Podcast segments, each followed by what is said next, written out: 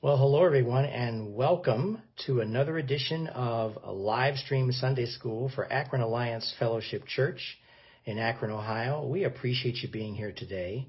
My name is Melvin Gaines. We're going to allow people to jump on with us and get started uh, with music from Anthony Brown and the Fellowship Choir, choral. They're singing the song Praise Him. But we appreciate you being here today. Thank you so much for being here. And uh, my dad and Delia, good morning. Thanks for joining me today. Right in the next room. Anitra, thank you for being here. Good morning. Good morning. We appreciate being here. Let me turn the music up. There we go. Thank you so much for joining me today.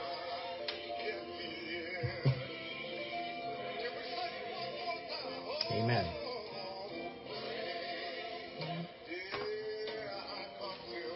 Good morning, good morning, everybody.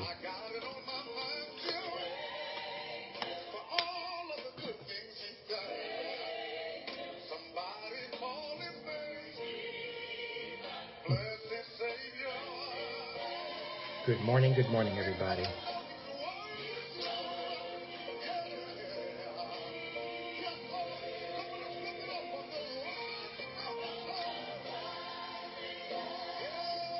Amen.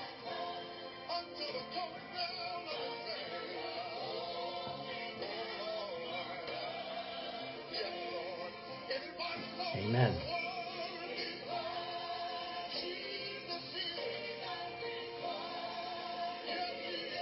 Amen.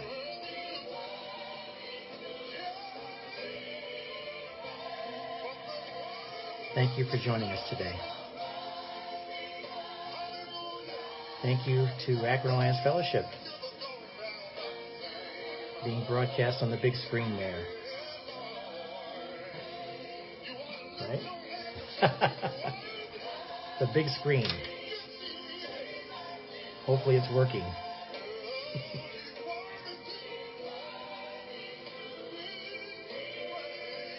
Just like anything else, though, if for some reason you miss anything that goes on during the live broadcast, you're welcome to pick it up later.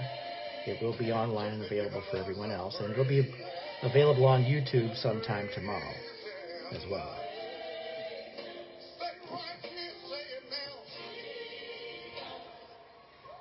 Hey, Ronnie, good morning. God bless you. Thank you for being here.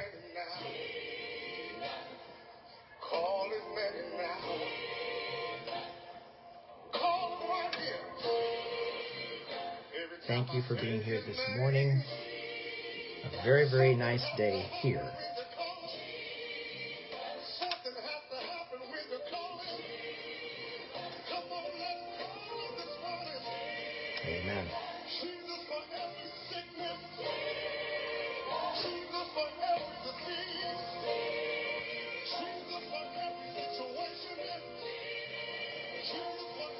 Amen.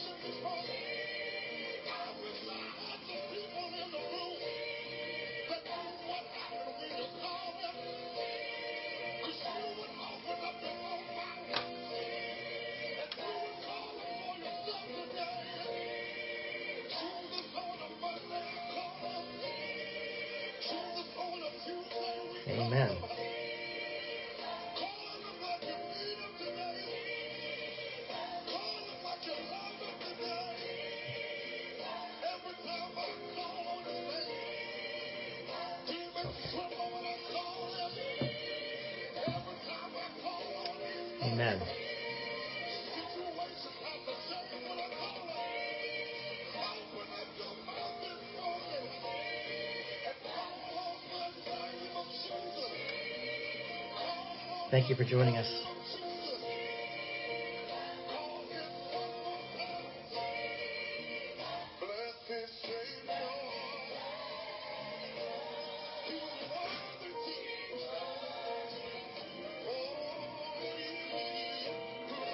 Amen. Brother Roscoe, good morning. Thank you for joining us today. Jesus is worthy of our praise. We're going to be talking about Jesus this entire Sunday school session. Amen. Pardon me. Amen.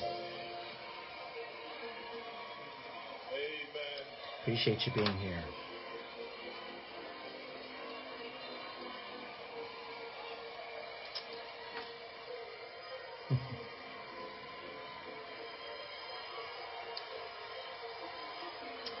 okay, this was, um, I'm going to go ahead and cut that. This is. Um, Anthony Brown with the Fellowship Choral Praise Him.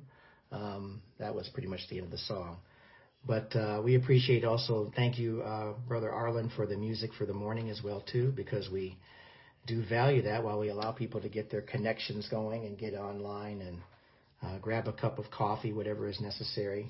Um, for the record, I have had a cup of coffee already, too. Uh, but for the sake of space here, we're going to use what we've got um, and not worry about doing something silly like spilling a cup of coffee all over my paperwork. So I just keep things nice and neat right here. Um, we appreciate you being here this morning. We are in uh, Fort Lauderdale, Florida. We are here for uh, a bit of a respite, but we don't take time off away from church. Amen. We still want to participate and be in the Word no matter where we are, what we're doing, and that's that's the very thing that we were talking about um, a couple of Sundays ago about being missional and, and being a missional as far as uh, what we do and where we go. We're still uh, professing faith in the Lord Jesus Christ. Good morning, Anne. We appreciate you being here. Thank you for being here. Anne and Larry, uh, good morning. Um, and so that's what we're continuing to do here and having a good time and having great conversation, spending time in devotions, doing all those things necessary to stay in the Word every day. You don't take a day off from from doing those very things. It's very important to stay focused on that. You don't know what the Lord is going to teach you. Uh, you don't want to miss out on that, and that's something that I have been very convicted about. Just making sure that uh, I'm surrounding myself with Scripture, staying focused on what the Word says, and and the reason for that is because we have a Lord and Savior, Jesus Christ, who uh, has done so much for us and and basically continues to do many things for us as well too. That's exactly what the song was saying about giving praise to the Lord and Savior because He is worthy of our praise. We need to learn and make sure that we're praising Him as often as necessary because of what He's done for us. Let's do some um, housekeeping and do some announcements here. Uh, Pastor Gus will be presenting the message at church today, um, and that message will be available here on the Akron Alliance Fellowship timeline sometime around 11 o'clock. Uh, for those of you who are in Akron and for those of you who are online as well too, uh, you'll see Pastor Gus's message. Um, we will be back next Sunday in church for Sunday school um, as planned and continue to do the live broadcast. We'll be doing it from church next week, not from a remote location like we are today. Um, please remember your tithes and offerings. Please be prayerful as far as your worship through giving, uh, praying about what your contribution is going to be. Again, it's going to be essentially as if you're you know doing your tithes and offerings right at church. We appreciate you giving consideration to that. For those of you who are not attending church, please mail your tithes and offerings if you are away uh, from church to Akron Alliance Fellowship, 688 Diagonal Road, Akron, Ohio, 44320. We appreciate you giving consideration for that, and thank you so much for doing so. Um, it is much appreciated. There are many different opportunities we have to be ready and available and prepared for those who have a need at church. We want to be able to provide those things. And your tithes and offerings with prayerful consideration will take care of that very issue. And today, now that we've covered all that, because we want to get started with Sunday school, because um, I was convicted do I do part of this lesson or do the entire lesson? I think it's important to do the entire lesson today. We're in the book of John, uh, chapter 19, uh, verses 31 through 42. And we are literally covering right between the time when Jesus uh, died on the cross and the interim events that took place before his resurrection. But we want to cover these things because what you're going to see in this passage, in the passages we're reading, um, John is giving us a record of what is taking place at that time as a fulfillment of prophecy. And I want you to see that because we, we need to make sure that we are giving an account of the legitimacy of what Jesus has done for us, the way that he made the sacrifice for us, and the way that the Old Testament, with its numerous uh, statements of prophecy, uh, are reflecting and showing exactly uh, why this happened the way it did, down to some very minute details, and and that's something that we have to see too. So it it takes away any ambiguity about what Jesus did for us from a historical perspective as well as from a spiritual uh, perspective as well too. That is going to be the focus of today's lesson. And we're going to be even looking at some passages in between uh, as we go um, to to look at the account within the other gospels as well as uh, within passages in the Old Testament as well too. So we appreciate you being here this morning, and we thank you for being here. We're going to try to get through this Sunday school lesson and be done by about 20 after. Uh, so that's the focus of the time element to make sure that we are staying in line with what our church calendar is for the day. But um, just want to uh, let you know how much I appreciate every one of you uh, for just staying focused on the Word and making sure that you're doing everything you can to um, be prayerful as you go, too. Praying that as you read the Word and meditate on it, that the Spirit speaks to you. That's what has to happen. So we're going to go ahead and get into the lesson today. So let's go and go ahead and do so. And I thank you again for being here. And we're going to now get into the lesson with a word of prayer. Father, we thank you and we thank you again for this time. Lord, we thank you for the ability for us to sit down wherever we are, whatever we're doing, and now just sit quietly and hear you speak to us through the power of the Holy Spirit. Lord, we thank you for how the Spirit speaks and speaks often and encourages us as we go. And Lord, as we have conversations um, amongst our own loved ones about things that have happened recently and conversations about people who uh, have since passed on this year, we've had these conversations, and Lord, we recognize that of the importance of every person involved having this relationship with you so that we have the assurance that you indeed will present eternal life for us. And we thank you for that. And it's all because of what you did on the cross for us. It's all because of what you have completed. When you said it was finished, you meant it. It was indeed finished. It was finished where you overcame death, you overcame the sins and took on the sins of the world for us so that we might indeed have fellowship and eternal life with you. May we always focus on those things. When things aren't going well, when things are difficult, may we always circle back to how much you love us and the love that you've shown us. And Lord, we thank you for the documentation in Scripture about the legitimacy of everything that you've done. We want to give you all the praise, Lord, and we thank you in Jesus' precious name. Amen. Amen. All right, everybody, turn your Bibles and electronic devices to John chapter 19. We're going to look at verses 31 to 42. And we're going to look at um, this passage and read through it. Uh, we read from the New Living Translation as always, but we're looking at how we're going to be looking at a, a lot of things. The focus is on the, where Jesus had his side pierced and, and, and then he was buried. And there was kind of a rush to do this because of the timing of what was taking place. And this is going to be actually revealed to us too in Scripture when John writes about it and uh, frankly gives an account. So let's go ahead and start with reading the entire passage and we'll go back over it as we normally do. John chapter 19, verse 31. Please follow along in your version. It was the day of preparation, and the Jewish leaders didn't want the bodies hanging there the next day which was the Sabbath, and a very special Sabbath because it was Passover week. So they asked Pilate to hasten their deaths by ordering that their legs be broken. Then their bodies could be taken down. So the soldiers came and broke the legs of the two men crucified with Jesus. But when they came to Jesus, they saw that he was already dead, so they didn't break his legs. One of the soldiers, however, pierced his side with a spear and immediately blood and water flowed out. Verse 35 this report is from an eyewitness giving an accurate account. He speaks the truth so that you also may continue to believe. These things happened in fulfillment of the scriptures that say, Not one of his bones will be broken, and they will look on the one they pierced. Verse 38 Afterward, Joseph of Arimathea, who had been a secret disciple of Jesus, because he feared the Jewish leaders, asked Pilate for permission to take down Jesus' body.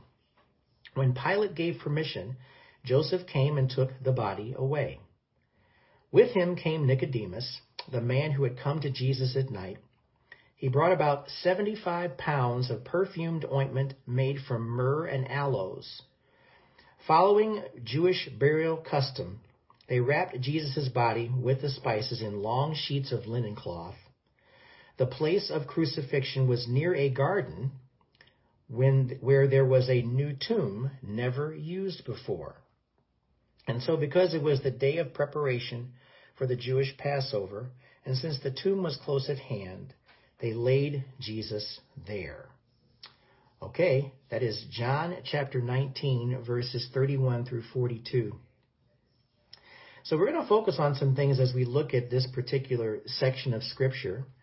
Uh, we're going to focus on the fact that there were things that were very specifically done and that occurred during this period of time. This is even after Jesus had died on the cross, where prophecy was still being fulfilled. And it's rather extraordinary when we're talking about something like this and looking back at the scriptures and how we can look at numerous areas of scripture in Psalm 22, Genesis 22, Isaiah 53, especially when we talk about Jesus, and Leviticus 16. How many different prophecies were being fulfilled just in this section here? Um, and making sure that we recognize that too. I think, if I'm not mistaken, last week I'm pretty sure that we had mentioned about when Jesus said he was thirsty before he was given the sour wine that was a fulfillment of prophecy in Psalm 69, verse 21. So just little things like that, little details that we see in going over this passage. We want to make sure that we are recognizing. I, I keep coming back to the word legitimacy. Legitimacy of what Jesus did for us. The fact that he did these things, the fact that they were already foretold, the very details, the very minute details of what took place on the cross, as he was taken down from the cross, as he was being buried. All of these things are, are being uh, covered here and are covered. And after we get done with this chapter, we get to a very glorious time, which we will cover next week, and that's going into the resurrection phase. But let's focus on this here. Let's go back to the top of the passage. Verse 31. It was the day of preparation, and the Jewish leaders didn't want the bodies hanging there the next day which was the Sabbath and a very special Sabbath because it was Passover week. So they asked Pilate to hasten their deaths by ordering that their legs be broken. Their bodies could be taken down. Then their bodies could be taken down. And in verse 32, so the soldiers came and broke the legs of the two men crucified with Jesus. And let's point out something about this particular section that is worth noting um, as we had mentioned in the past, without you know getting it, it, crucifixion is a very cruel death. It is something where you are looking at how those who were put on the cross, they actually were on a cross and they're hanging from this tree portion of the cross, but there's like a little platform that's near the area where your feet are, where the feet are, that could hold you up um, uh, as you're on the cross. You weren't going to be coming down from the cross, but it's a way, honestly, just to, I guess, promote the agony. You're still you're still having a hard time breathing. You're having a difficult time doing that.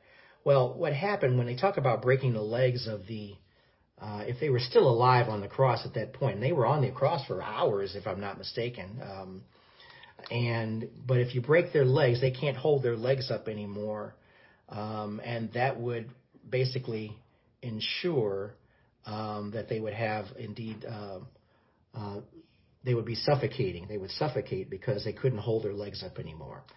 So, for what it's worth, that is something that we want to pay attention to and recognize here. But when they got to Jesus, uh, verse 33, when they came to Jesus, they saw he was already dead, so they dead, so they didn't break his legs.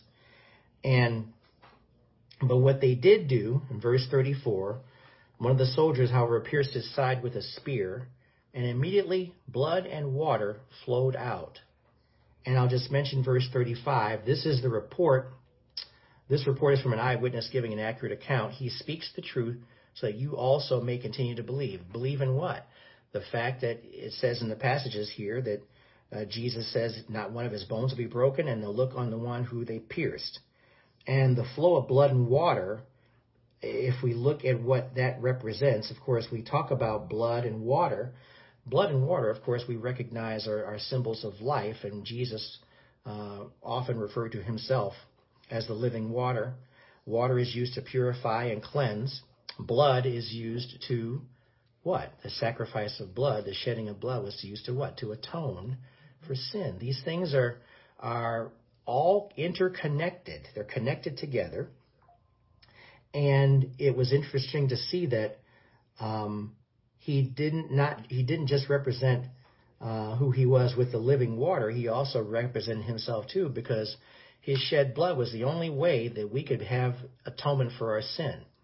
And so we see the representation of blood and water together that came out, uh, literally piercing the side with the area near the heart um, and the sac that surrounded the heart. That's what is understood to have happened at that point. Um, but we recognize that he had already died for us. He had died, but we see the representation of the blood and water. John makes it a point for us to know this and see this. He wants us to recognize and understand the importance of this aspect of what Jesus had done. And we need to understand too that the prophecy of about the bones being broken as mentioned in verse 36 here and they'll look on him who was pierced in verse 37 i want you to take a look at a couple of passages to affirm what's taking place here let's take a look at psalm 34 it's important to look at these passages. Psalm 34. And this this just brings to mind when we're talking about the Old Testament and Old Testament passages. Um, people who focus on reading just the New Testament by itself uh, and not going back and looking at the Old Testament, where you're missing out on so much when you do that. Um, the Old Testament gives us prophetic messages about the coming Christ and we have to see that. Uh, let's look at. Um, I don't know if I said. I think I said verse twenty. Uh, verse twenty, Psalm thirty-four, verse twenty. He protects all his bones; not one of them is broken. And that is again the prophecy speaking about Jesus, where the other people on the cross, their bones were broken, their legs were broken because they were still alive, and they uh, eventually suffocated. But because Jesus was already dead, not one of his bro- them is broken. That's something they would have done, or they would have tried to do, or uh, to take would have to take place in order for Jesus to finally um, succumb on the cross. But he already had done so, so his bones were never broken. And we also want to refer to Zechariah. Go to Zechariah, uh, chapter 12.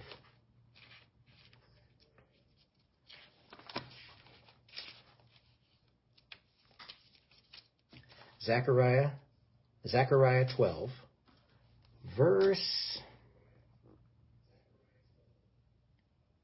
verse 10. Verse 10.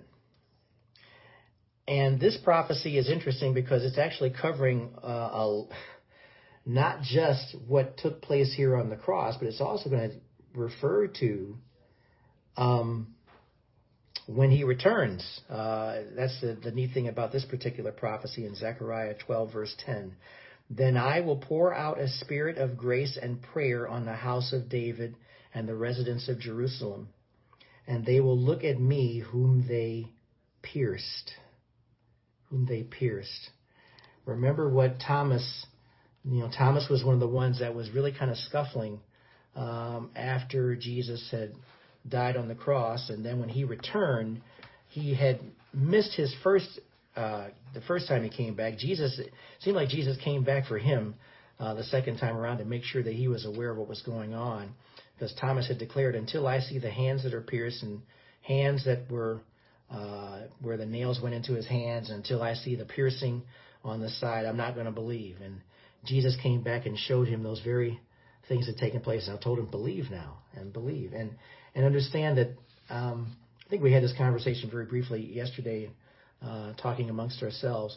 You know, we I, I think I, I was giving Thomas probably when I was younger a, a bit of a questions like why are you why are you questioning you know the fact that Jesus died on the cross? Why are you questioning? Why are you waiting to see these things? And the reasons we're all different. We we all have different ways of recognizing and believing who Jesus is. And some of us will take him at face value, and some of us will have to see the evidence of that. This was very apparent when he uh, had his mission on earth. He he performed the miracles for what? For many, many people to believe in the power that he had, the ability that he had, the fact that he was the Messiah. Um, some people believed on their own based upon what eyewitnesses told them. But we all are different, and we have to recognize that we have different ways of processing this information. Um, the, the prophecies in the Old Testament point us in the right direction, saying he is the one to look to. He was indeed the Messiah. He was the one that was appointed to come and he fulfilled his mission and purpose on earth because God had sent him to do that very thing. And we can look back at the prophecies that re- report those things.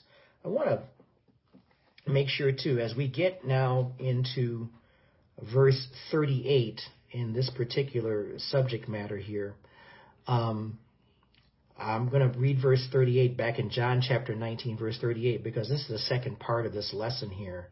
It's approaching the time when Jesus is going to be buried. Verse 38 Afterward, Joseph of Arimathea, who had been a secret disciple of Jesus because he feared the Jewish leaders, asked Pilate for permission to take down Jesus' body. When Pilate gave permission, Joseph came and took the body away. Now, I want to point something out here um, about how even even when we look at what Paul says about what took place, let's cover this part first. I want you to take a look at 1 Corinthians 15. The, the account of the gospel is wrapped up in what took place in the gospel of and, and, and Paul mentions it in 1 Corinthians chapter 15.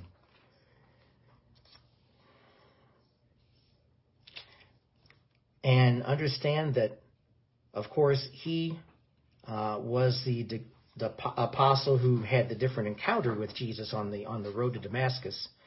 But he's giving an account here. Uh, let's start with verse. Well, let's just read verse one. I'm going to read uh, 1 Corinthians, uh, 1 Corinthians chapter 15, verse 1. I'm going to take it all the way down to verse 4. Now, brothers, I want to clarify for you the gospel I proclaimed to you you received it and have taken your stand on it. You are also saved by it if you hold to the message I proclaimed to you. Unless you believed to no purpose, for I passed on to you as most important what I also received that Christ died for our sins according to the Scriptures, that he was buried that he was raised on the third day according to the scriptures. You notice how he's referring back to the scriptures each time. He's referring back to what God's word is saying to us and giving an account and giving us this information so that if someone has a question about what Jesus did, you can actually point to this passage and say, according to this Bible that we hold near and dear because it is the account of God's word, he did what he did according to the scriptures that he had died for our sins, he was buried and raised on the third day. And we're going to get to the raised on the third day part uh, next week when we continue the lesson. But we see that these accounts are being given to us to reassure us of what Jesus did for us. And I think it's important for us to see that. We and make sure that we're communicating that. And understand too, when we look at the section here about verse 38 in John 19, we have the account of an impartial party. The Roman soldiers were the ones who verified the death of Jesus. Remember, there were some people, some people get kind of weird about what Jesus did for us. Some of people might think that he had passed out and you know eventually he woke up or something like that. Well, that's not dying. That's completely different. Um, his death had to be verified because remember the Roman soldiers were coming to break the legs, and so they had to give an account back to Pilate about this. I want you to take a look at Mark chapter 15, something that I've um, missed before, but I want you to understand that this is very important. Mark gives this account. Mark is the one who kind of gives the account. Um, I, I I hesitate saying Cliff's Notes version. He he gets the documentation as far as what what truly happened and just makes a note of it and records it as if he were a reporter, as if literally as if he were a reporter. He's just reporting the news or something like that. Um, but let's go back and look at uh, Mark 15, verse 40, 43. Let's start there. Joseph of Arimathea, a prominent member of the Sanhedrin who was himself looking forward to the kingdom of God, came and boldly went in to Pilate and asked for Jesus' body. Verse 44 Pilate was surprised that he was already dead. Summoning the centurion, he asked him whether he had already died. When he found out from the centurion, he gave the corpse to Joseph. It's important for us to see that there were more than one eyewitness. There were a number of eyewitnesses, including the Roman centurions, who were very expert at this. They knew exactly what to look for and what to take into consideration. And again, there was a little bit of urgency here because Joseph of Arimathea wanted to get uh, Jesus down, and because he couldn't stay up on the cross, there is a it was against the law, uh, the Jewish law, for a person who had been uh, executed to stay on the cross overnight. That's actually in Deuteronomy 21:23. So they were working with time, and they wanted to get this all done before sundown by the end of the day. Um, we can, by all accounts, we believe that Jesus died approximately around three in the afternoon, but they had to get all this stuff done in a hurry before um, uh, before time would run out and get to the point where they were going to be doing the preparation. It was the day of preparation, preparing for the Sabbath. Wanted to get it done very quickly. So these things all took place. And it was not just well, we need to hurry up. It was urgent. They wanted to get it done. The one thing they did not want to do, especially in the case of Jesus Christ, is to violate the Sabbath or, or do anything of the sort. So the timing was important, but the Roman soldiers would have to corroborate this that it took place, and that's exactly what took place here. Joseph of Arimathea was a secret disciple of Jesus, back to verse 38, because he feared the Jewish leaders. But it came to a point where he had the gumption. Uh, he um, and also Nicodemus, which we'll read about in the next verse here, um, they became bold and said, We're going to go ahead and get this taken care of. We're going to get Jesus down from the cross. Remember, everybody else had scattered. All the other disciples had scattered. They had uh, taken leave of the place. They they did not um, really. Who knows what was going on in their heads at that time? They were obviously very confused. They didn't really quite understand what had been taking place over the past several hours. They were struggling with that. We know that Peter struggled greatly for it. He was, um, um, of course, beside himself uh, with grief and disappointed in his behavior. Um, we know that John was there because he was giving an account as well too, but I, I think he was one of the only ones that was like in the in the vicinity at the time when Jesus died on the cross. But he makes it a point to tell us about back in verse 35, it's reports from an eyewitness giving an accurate account. He doesn't say who the eyewitness is, but we do have eyewitness accounts from the very Roman soldiers, the other people who were there. They observed that Jesus had died. Okay, so let's go back to verse um, 39. With him came Nicodemus, the man who had come to Jesus at night. He brought about 75 pounds of perfumed ointment made from myrrh and aloes. And I want to stop there and, and refer to this section about what was taking place with um, making sure that these these myrrh and aloes were being provided, which was a way of uh, embalming. It was a way of, of making sure that the body was being preserved, where Jesus would be wrapped in this linen, and they'd have the um, myrrh and aloes. We can speculate. They typically, first of all, we know that because of what the Egypt, the Jews, when they were exposed in Egypt, they had learned about the importance of caring for one's body after death because they believed um, that that person eventually would be raised up again or God would raise that person up again. And so they took very great care to make sure that uh, a dead body was being well cared for. There's no account of what happened to the other uh, two on the cross who had already died. We only have the account written here about what happened with Jesus. And when Nicodemus had provided 75 pounds of perfumed ointment made from myrrh and aloes, um, it's believed that they typically provided the quantity. We say 75 pounds. Well, that's relative to uh, the weight of the person who was being buried. We we can speculate they typically brought about half of the uh, about half of the weight of the person in the in the myrrh, the aloes, the spices, whatever it was that they would put and wrap the body with. So we can guess, and it's only speculative, and that's why I say this very carefully because uh, I make sure that it, it is in line with what was customary back then to bring about half of the half of the weight of the individual uh, himself. So we can guess that, that Jesus is around 200 pounds. That's normal body weight for a person. Um, but it, it's still, but they were still rushing to get this done, right? So we're talking about um, why wasn't it 100 pounds? Well, first of all, that's that's a lot to carry and that's a lot to do, and and when you're in a hurry trying to get some things done, um, I guess they just grabbed uh, Nicodemus grabbed what he could get a hold of and get done, and bring it over. It's very specifically mentioning this. Why do we need to know about 75 pounds? Why do we need to know these things? we need to know what it took and what was involved in the process of of making sure that we were seeing that Jesus' death was legitimate. These things were being done for the purpose of preparing him to be put uh, into the grave, and and that's what took place. And so we we have a um, an account of this very thing. And well, let's talk about Joseph of Arimathea and Nicodemus, because who are we talking about? These were members that had high esteem. We just read that in the Jewish community. They had in Jewish leadership. Um, Nicodemus and Joseph are both members of the Jewish High Council.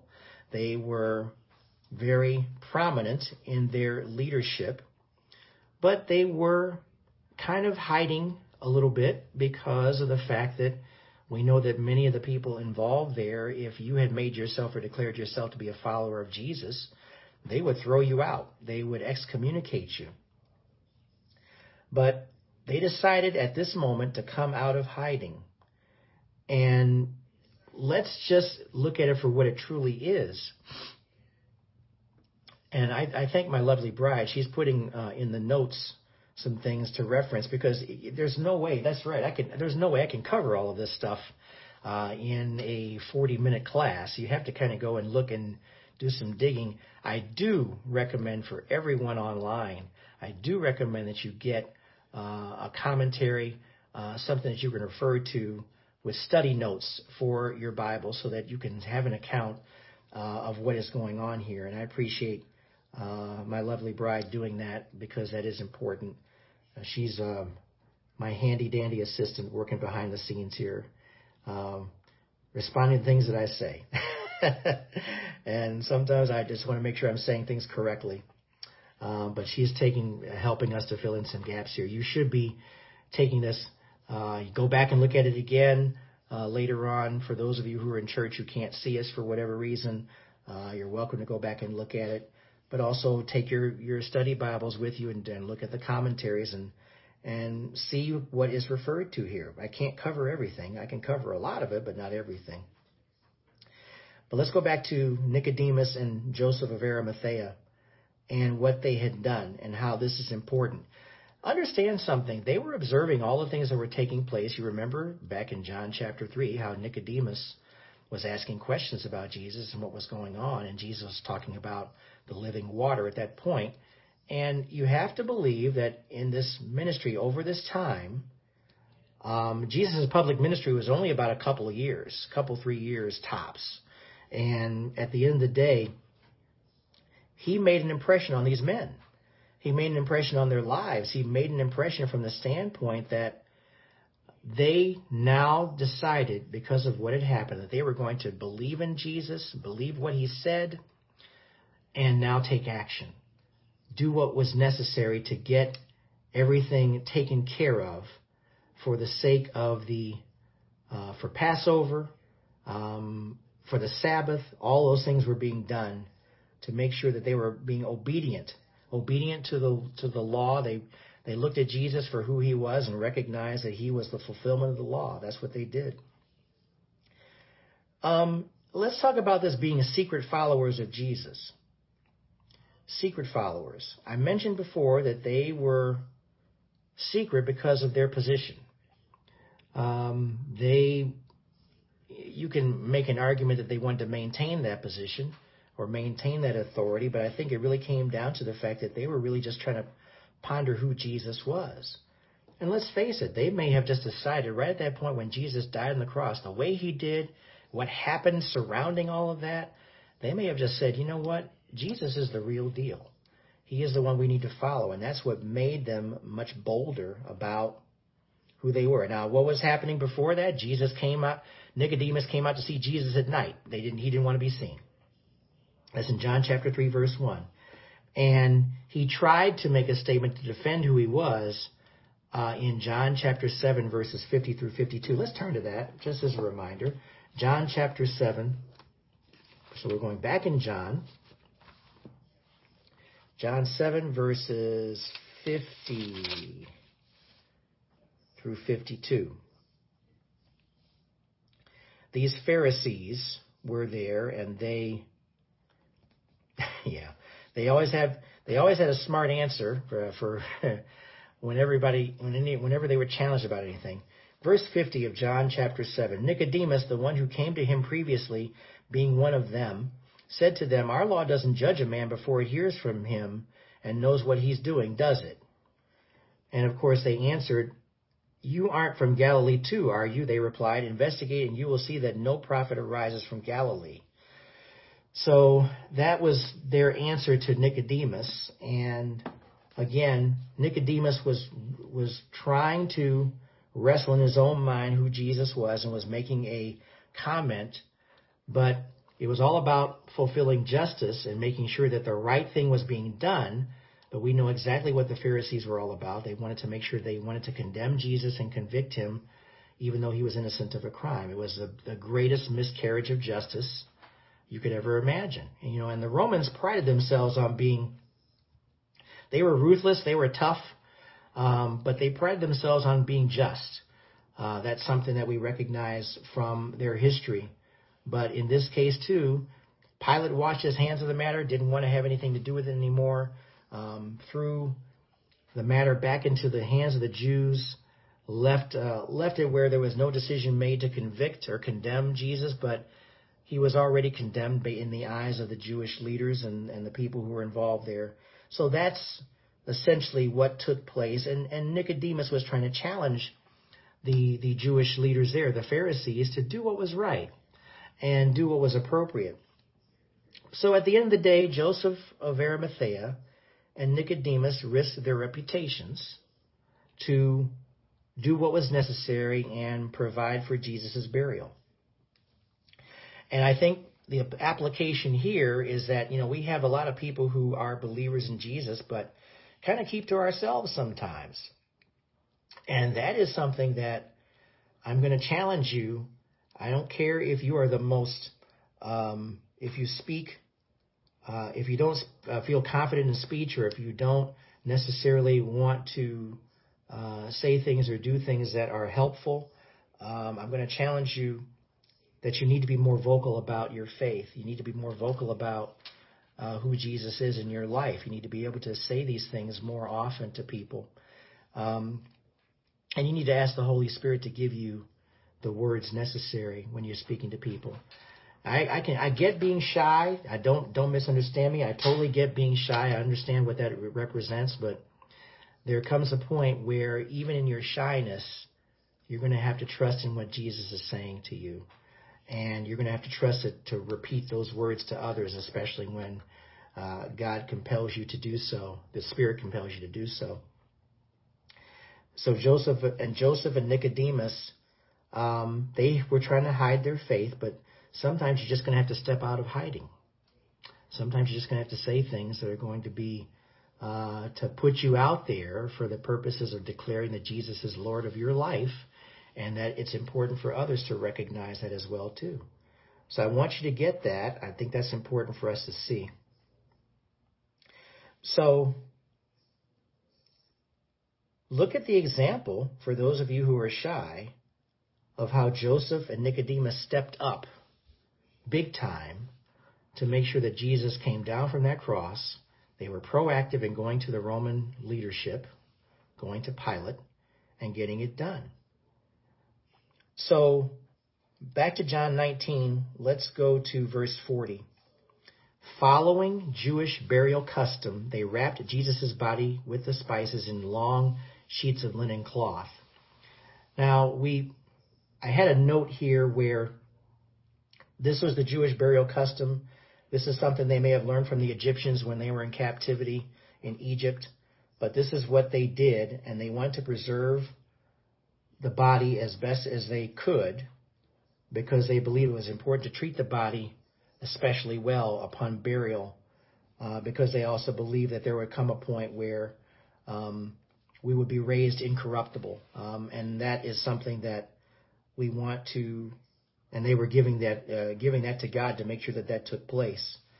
But that was what had taken place here, and so he was wrapped in the spices, but they did it quickly. they did it very hurriedly, because we're going to find out later on too when it was done so quickly that the the the ladies who came back to the tomb um, were bringing additional spices to uh, try to continue to uh, finish the process. So it was been being done very quickly. Now look at what happens here if you look at verses 41 and 42 in John chapter 19. The place of the crucifixion was near a garden where there was a new tomb never used before. We don't know why there was a new tomb there. We don't know what the reason for that was, but that tomb was probably a cave carved out of the stone hillside. And that is what many of these tombs that we're talking about, they literally were above ground and they we're talking about how they were part, they were either carved out of rock. A lot of the tombs in the Old Testament we, we talk about when we look at um, Isaac, Jacob, and back in that day, back in the day, a lot of the tombs that were created there were literally tombs that were carved out of rock or carved out of the side of a hill or whatever it is, and that is how people were buried. And it was large enough for a person to walk into. So Joseph and Nicodemus carried Jesus' body into it. And then, of course, we learned later on that a large stone was rolled in front of the entrance. And they went further. Of course, we know the Roman soldiers, they went further. They were given orders by the leadership there to guard that tomb, uh, which is not accounted for here in John. It's accounted for in other uh, the other areas of the uh, of the gospel, uh, but between the other writers as well too. But but John is giving us the important points to pay attention to. What is he telling us to pay attention to? Uh, about how Jesus' body was treated. The bones weren't broken. The spear did pierce his side. The flow of blood and water, which represents very important aspects of what Jesus talked about the blood to atone, shedding of his blood to atone for sins, the water, he was the living water that flows out. That's a water. Water is used to purify and cleanse. So we have to see that. And then the further accounts come down about this was an eyewitness report. Then we go further down in the reading here about how Pilate gave the account, had the account that Jesus had already died because the Roman soldiers, one of the centurions, uh, addressed that. Um, Nicodemus came out, provided the the the myrrh and aloes, it was done according to Jewish custom, the burial. So we talk about Jesus dying. He did die. It was testified to that. There were witnesses to that account. And he was put in a tomb. The place of the crucifixion was near a garden where there was a new tomb, that's verse 41, never used before, and so because it was the day of preparation for the Jewish Passover, and since the tomb was close at hand, they laid Jesus there. You don't put somebody in a tomb who's alive. Amen? You, you're using the tomb, the tomb is being used. So we have this account that John is giving us, eyewitness accounts of what happened to Jesus. He did die on the cross. He did pay the penalty for our sin, the shedding of blood. We know all about the shedding of blood. Uh, we recognize that that he was beaten, he was shedding blood even before he got to the cross.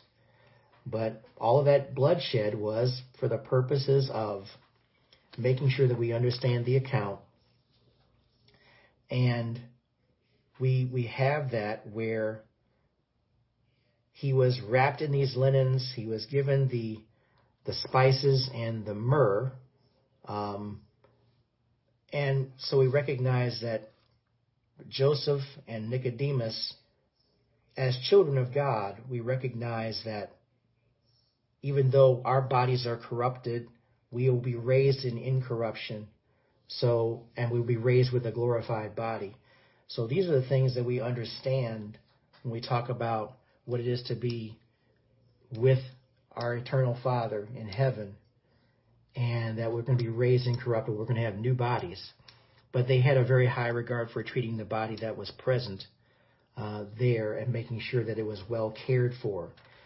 You have to understand, war is very cruel. You know, you hear about people who are being thrown into unmarked graves. There's no account given as to them getting any special treatment. They literally are just dumped.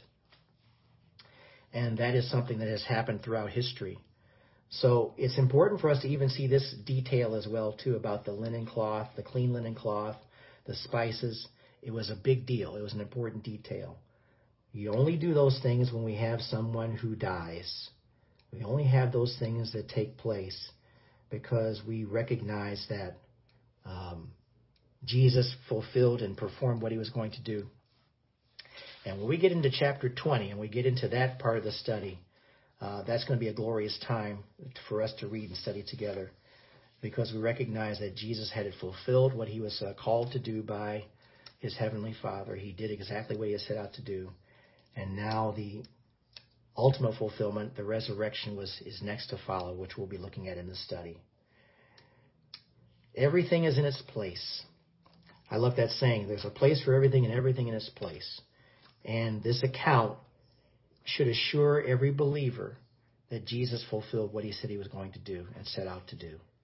And that's the greatest lesson that we have here as we look at this particular part of the study in between his death on the cross and before his resurrection. Everything was done according to what the prophecy said would take place. And that's just a, a huge reason to say amen and amen over and over again. Let's pray. Father, thank you again for your goodness and thank you for this teaching. Lord, may we be drawn to your word and compelled to your word where we go back and even look at this once more and go back and look at passages that affirm and confirm your very word to us. We thank you for how you teach us through the Spirit, and we thank you for your encouragement. Thank you for reassuring us that what we do and how we trust in you, we can believe it because you have said it and you have done it. And Lord, we thank you for the faith that is required to be able to process all of this information. We know that without faith, we can't please you. And without faith, we can't understand what is happening. But we thank you for how you give us this necessary faith to believe and trust in you. Lord, help us to remember this all day long and in the future. Your goodness is ever present. Your teaching is timely and beneficial. Bless us and keep us, Lord, and we thank you and give you praise in Jesus' name. Amen. Thanks so much for those of you able to join us today for our edition of Live Stream Sunday School for Akron Alliance Fellowship Church in Akron, Ohio. We appreciate you being here. God bless you and take care. For those of you online, and are not able to go to Akron, uh, stay tuned on this uh, timeline here, the Akron Alliance Fellowship Facebook page, uh, at about 11 o'clock for the live service. God bless you. Take care of yourselves. We'll see you next time.